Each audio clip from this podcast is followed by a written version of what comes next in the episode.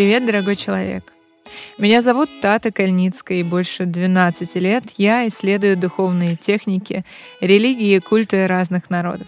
За это время я прочитала множество книг, сделала сотни практик и испробовала их на себе. Это не всегда было правильным, зачастую ошибкой.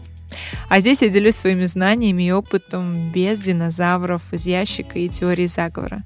Ну и, конечно, без шара. Слушай мой подкаст – мы будем говорить фактами о том, что привыкли чувствовать и во что искренне верим. Не жди звезд или лучшего случая, ставь сердечко или звездочки прямо сейчас и погнали.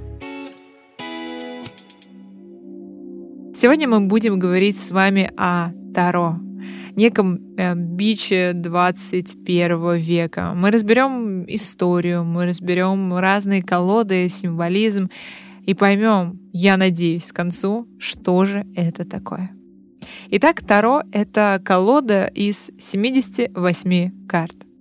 Они делятся на две большие группы — козыри, ну или старшие арканы, и 56 карт четырех мастей, или младшие арканы. Каждая из карт старших арканов имеет свое название и уникальный рисунок. Например, шут, император, луна, солнце, справедливость или мир. Младшие арканы — это четыре одинаковых последовательности по мастям. Жезлы, мечи, кубки и монеты. Ровно как и четыре стихии. Огонь, воздух, вода, земля. Старшие арканы описывают стадии духовной трансформации, а младшие — жизненные уроки, благодаря которым эта трансформация и происходит. По легенде, карты Таро придумали жрецы Древнего Египта, будто бы был храм с 22 комнатами, на стенах которых были символические картины, от которых и произошли арканы. Или это были рисунки из книги мертвых на стенах гробниц. Эта книга мертвых у нас, знаете, уже, мне кажется, раз пятый в наших подкастах. А затем потомки египтян, цыгане, распространили их по миру. В 1778 году французский ученый, оккультист и астролог Кур де Жеблен написал следующее. Таро — карточная игра, распространенная в Германии, Италии и Швейцарии. Это игра египетская. Ее название состоит из двух восточных слов — «тар» и «рхо» и означает «царский путь». Но через 10 лет был найден розетский камень, и со временем выяснилось, что таких слов в египетском языке не было. Да и цыгане произошли не от египтян, а из Индии. Никаких изображений, похожих на Таро, в Египте не обнаружено. Так что все это не более чем очень красивая легенда, не подтвержденная никакими фактами. И ныне существует мнение, что арканы Таро — это упрощенная и зашифрованная версия бессмертной книги Тота. По преданию Египта Таро содержали ключ к бессмертию, то есть секрет процесса, посредством которого происходит полное возрождение человека. Выражаясь актуальным языком, Таро описывает путь э, человеческого «я» по направлению к своей наивысшей, э, главной сущности. К своему предназначению можно говорить таким образом. Существует версия, что в самом Древнем Египте это учение было сугубо тайным, по той причине, что книга Тота предвещала неизбежное падение царской династии и разрушение египетского царства. По легенде, она среди немногих чудом была спасена во время пожара в Александрийской библиотеке в 47 году до нашей эры, откуда попала в Древний Рим и где и дожила до веков христианства.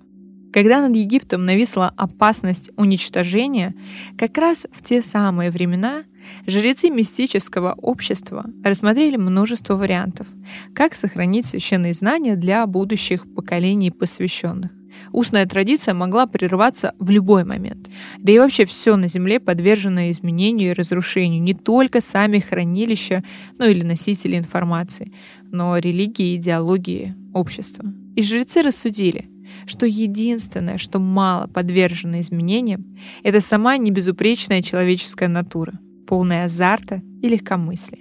На основе одного из самых древних и распространенных человеческих пристрастий — любви к азартным играм, они создали хранилище информации, колоду карт, зашифровав в ней символы вековой мудрости для посвященных. Для непосвященных они остаются забавой и просто примитивными картинками.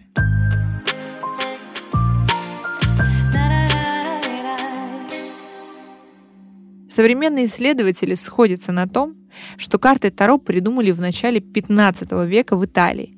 И вначале они назывались тарокки.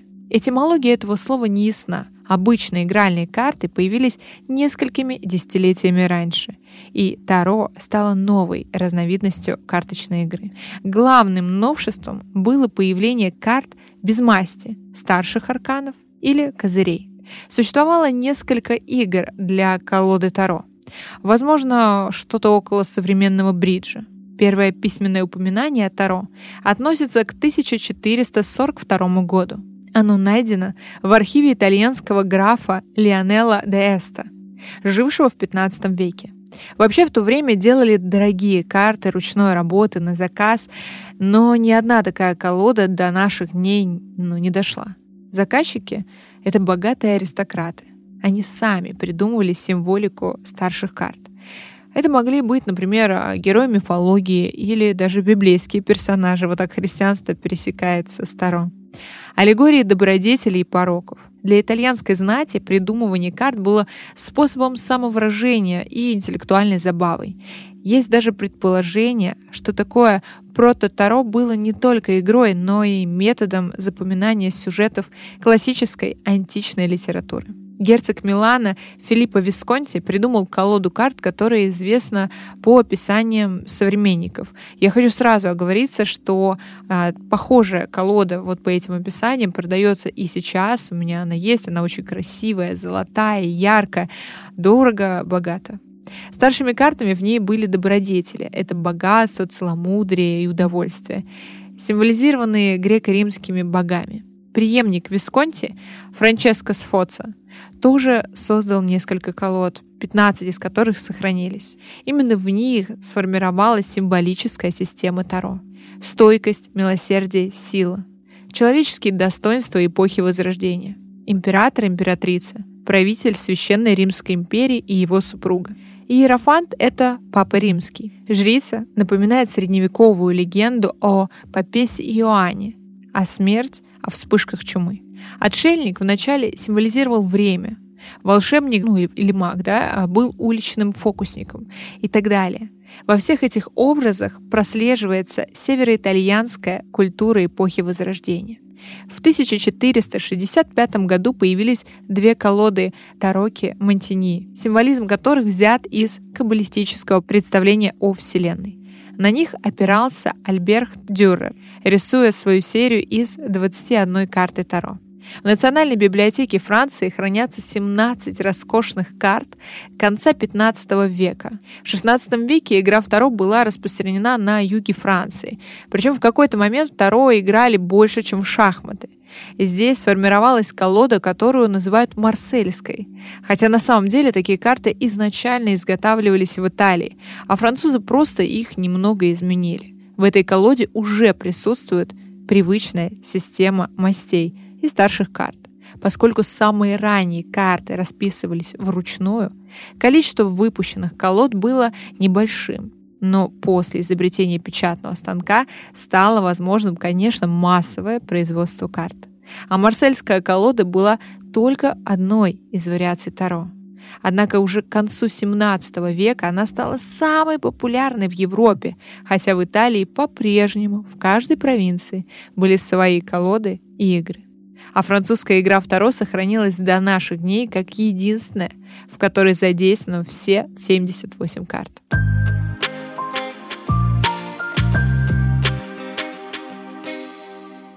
В XVIII веке в Таро играли повсеместно, в том числе и в России, и Таро оставалось просто игрой. Но за несколько лет до французской революции Западная Европа заболела египтоманией. Уже упоминавшийся масон и оккультист Антуан Кур де Жеблен в 1781 году заявил, что Таро — это зашифрованная книга бога Тота, и что в Таро сокрыта мудрость древнеегипетских жрецов. Он, соответственно, истолковал рисунки как аллегории египетских богов. Послушаем Жебелена. Представьте себе удивление, если бы мы узнали, что труды древних египтян все еще существуют в наши дни. Если бы мы добавили, что эта книга широко используется в большей части Европы и что она побывала за несколько веков практически у каждого в руках, то, конечно же, это было бы удивительно. Мы владеем ею, не обладая ей в действительности, потому что никогда не пытались расшифровать хотя бы одну ее страницу. Жабелен обращает внимание на поразительную устойчивость структуры Таро, на то, что его многочисленные и несложные фигуры в своей неразделенности представляют загадку, которую никто еще не пытался разгадать. Другой автор, граф де Меле, разделил карты на три группы, каждая из которых ассоциировалась с определенной эпохой в истории человечества. Золотой век после сотворения, серебряный и железный, то есть современный. Первое пособие по гаданию на Таро появилось в 1784 году. Его написал французский предсказатель Жан-Батист Альетти под псевдонимом Этейла. Он утверждал, что карты Таро были придуманы в 171 году после потопа 17 магами и внес некоторые изменения в интерпретацию карт. Через четыре года Альетте основал общество интерпретантов Таро, а еще через шесть лет создал собственную колоду, которая предназначалась не для игры, а именно для гадания. Но через год он умер. Общество интерпретаторов пришло в упадок, а вскоре французам вовсе стало не до гаданий. Совершалась Великая Французская революция. Новый всплеск интереса к оккультизму и гаданию по Таро пришелся на вторую половину XIX века. Альфонс Люи Констант, выступавший под псевдонимом Элифас Леви, исследовал смесь социализма, католицизма и оккультизма как метода внутреннего совершенствования. Учение Каббалы он сочетал с идеями пифагоризма и христианского мистицизма. Карты Таро он связал с каббалистическим древом жизни, сказав, что 10 младших карт — это символы сферот, изначальных чисел, а старшие карты символизирует связи между ними. Также он утверждал, что Таро придумали в древности иудейские священники, а название Таро — это четырехбуквенное имя Бога. Тогда же, во второй половине XIX века, появилось слово «аркан», применительно к старшим и младшим картам колоды. Придумал его французский оккультист Поль Кристиан, и означает оно «таинство». Англичане тоже подхватили волну оккультизма. В 1888 году оккультисты Уильям Уэскотт и Самуэль Мазерс основали герметический орден «Золотая заря». Они заявили, что обладают никому больше неизвестными шифровальными текстами, в которых описаны кабала и магические ритуалы том числе способы гадания на Таро, и что Таро могут даже влиять на будущее поэтому использовать их могут лишь члены ордена высокого уровня посвящения. Высокого уровня посвящения, это, знаете, не как сейчас в ТикТоках, да? Что там? Он любит меня. Ладно, простите, я должна была пошутить на эту тему. Возвращаем серьезного человека. А, орден — это золотая заря. Стал влиятельным и просуществовал даже до 1970 года, повлияв на многих людей. Мазерс с супругой разработали колоду Таро с образами из египетской, еврейской, греческой, кельтской и германо-скандинавской мифологии, но она не пользовалась популярностью. Выдающимся членом «Золотой зари» был Артур Уэйт. Вы наверняка слышали эту фамилию, если хотя бы немного соприкасались с картами либо эзотерикой.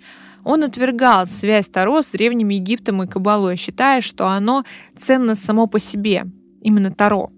Уэйт обратился к художнице-оккультистке Памеле Смит, и уже в 1911 году они вместе разработали колоду Таро, которую сегодня считают классической по всему миру. Ну, то есть это колода, по которой учатся практически все тарологи и так или иначе используют именно ее. Каждая картинка на картах глубоко символична и указывает на значение самой карты. Толкование, предложенное Уэйтом и Смит, до сих пор остается популярным. Он пришел к выводу, что четыре масти Таро символизируют описанные в рыцарских легендах сакральные предметы – копье, чашу, меч и щит. По другой версии, дискос – один из сакральных предметов, используемый в ритуале причастия наряду с чашей. Уэйт выдвинул идею в том, что не только старшие арканы описывают мистический путь души, но и каждый из четырех мастей младших арканов описывает путь обретения одной из четырех важных духовных ценностей. Совместно с художницей Памелой Колман Смит избравший его своим наставником, он создал уникальную колоду, впервые содержащую полностью иллюстрированные младшие арканы, чем, собственно, и объясняется ее популярность. Чуть позже, чем Уэйт, в 1907 году, заимствовав основные идеи Ордена Золотой Зари, того самого, свою эзотерическую группу основал второй мегатаролог 20 века, если можно так его назвать, мегатаролог, Алистер Кроули. Сам он полагал себя воплощением Элифаса Леви. Он по праву считается одной из самых одиозных и эксцентричных фигур в оккультной среде. Просто прочитайте его биографию, вы поймете все сами. Если Уэйд был приверженцем христианских традиций, то Кроули, вступивший в Орден Золотой Зари по его протекции, впоследствии прославился отвращением к христианству, пристрастием к героину и сексуальным оккультным практикам. Его орден «Серебряная звезда» был средоточием магии соответствующего толка. Скандальное и саморазрушительное поведение не отменяло в Кроуле выдающейся оккультной одаренности и огромной эрудиции. Работа над колодой его была завершена в 1944 году, и опубликована она была только в 1971 году при содействии Братства магов, которое Кроули в какой-то момент возглавил. Нужно сказать, что колода Кроули, Таро Тота и колода Уэйта сейчас, наверное, одни из самых популярных колод массовых, которые есть.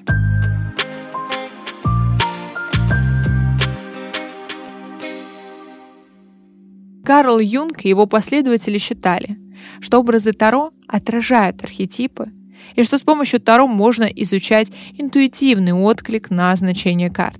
Сам Юнг писал, что это своего рода архетипические идеи разного происхождения, смешанные с проявлением потока бессознательного, а поэтому применимы для интуитивного метода понимания жизни и даже, возможно, предсказания будущего. Также по поводу Юнга важно отметить, что с его коллективным бессознательным стало проще объяснять работу Таро через логику, когда есть коллективное бессознательное поле, которое можно считать с помощью древнего символизма. В итоге мы имеем колоду карт, которая была создана для игры, а, но в определенный момент ее начали приписывать мистические свойства и использовать для гаданий. Колод, помимо классической колоды Уэйта, существует множество, потому что Таро — это еще изобразительное искусство. Можно найти колоды, посвященные литературным произведениям, художникам, животным, драконам, гномам, цветам и так далее. Даже для гадания существуют разные колоды, потому что каждая школа интерпретации формирует концепцию и внешний вид карт. Хотя чаще всего, конечно, используют колоду Уэйта. В целом в мантике используются два вида систем. Первая система — это именно Таро, то есть определенный ряд символов и арканов. Основой будет марсельское Таро, Таро Уэйта, Кроули, но мы видим и тысячи колод от котов до фей, э, до знаков зодиака. Да? Тут важно понимать, что либо колоды становятся элементом авторского моделирования и могут быть сфокусированы на одну сферу, как, к примеру, Декамерон будет рассматривать любовь, а Таро гномов — деньги. Плюс каждая колода имеет свой взгляд автора на изображение. Но учиться у таких колод я не рекомендую, так как одно дело нанизывать знания на базу, например, на Уэйта или на Кроули, и совсем другое начинать обучение сначала с аспектов, а лишь потом с базы. Вторая система — это оракул, где один из самых известных оракулов — это оракул Симбалон, в котором сочетается и астрология, и мантика — Оракулы всегда разные и могут трактоваться и как метафорические карты, и как оракул, судя по смыслу, который туда закладывался. Что же такое расклад, и стоит ли нам входить в него и жить только так, как сказали? Во-первых, если вы спрашиваете вопрос, то будьте готовы к любому ответу. И главное, знайте, что с этим ответом делать. Тут все как в жизни. Да? Хотели узнать, изменяет или нет, нужно понять, а что делать с этим. Второе. Что такое Таро? Это система прогнозирования будущего, исходя из текущих действий индивида. Могут меняться действия, и за ними будет меняться результат. В этом и есть ключ. То есть в каждом прогнозе нам обязательно, конечно, нужен совет и понимание, как идти дальше. Это не жесткие рамки. Пойдешь направо, получишь кирпичом, пойдешь налево, плетью. Все меняется в зависимости от наших действий. Вопросы по типу «А буду ли я богатой и счастливой?» всегда будут иметь только один ответ. А, Все зависит от тебя. То есть вопрос должен быть четким, понятным и сформулирован так, что ответ на него будет максимально точный. Также я ни в коем случае не рекомендую прошу этого не делать, не покупать себе там колоду и по книге пытаться обучаться. То есть всегда я советую найти учителя и учиться у него, потому что это как э, вырезать самого себе аппендицит. Наверное, очень весело, но вряд ли очень работает. Ну и также мы должны понимать, что психологи, которые потом говорят, что эзотерика — это ужас, вообще не подходите ко мне и крестят нас, они также используют метафорические карты, которые трактуются по символам, образам, ассоциациям, помогают разобраться с тем, что происходит у человека в его подсознательном. Так что карты и Таро могут э, исполнять роль инструмента также не только для прогнозирования будущего, но и для работы с психикой клиента. В чем же секрет популярности, можно, наверное, спросить. Во-первых, интересные символические системы, которые прожили сотни лет и которые встроены в традиции. Во-вторых, доступность. Карты Таро никогда не были предназначены только для избранных и посвященных. К тому же система знаков и символов карт Таро создана людьми, а значит человек может понять этот своеобразный код и ход жизни. А в-третьих, конечно, это эстетика, красота. Колоду можно рассматривать, получать от этого удовольствие. Ну и в-четвертых, это невероятный инструмент для подсказок. А что лучше сделать, чтобы получить это? А как это получить? А как пройдет это событие? И в таком случае можно получить все и поменять свою жизнь. Это был подкаст без шара. Ставь сердечки или лайки, если хочешь. Комментарии тоже классные. Ну, в общем, кайфани. Мой подкаст выходит по четвергам. Это была Тата Кальницкая, и я рада, что мы провели с тобой это время. Главное, помни, единственной действующей силой являешься только ты. Пока!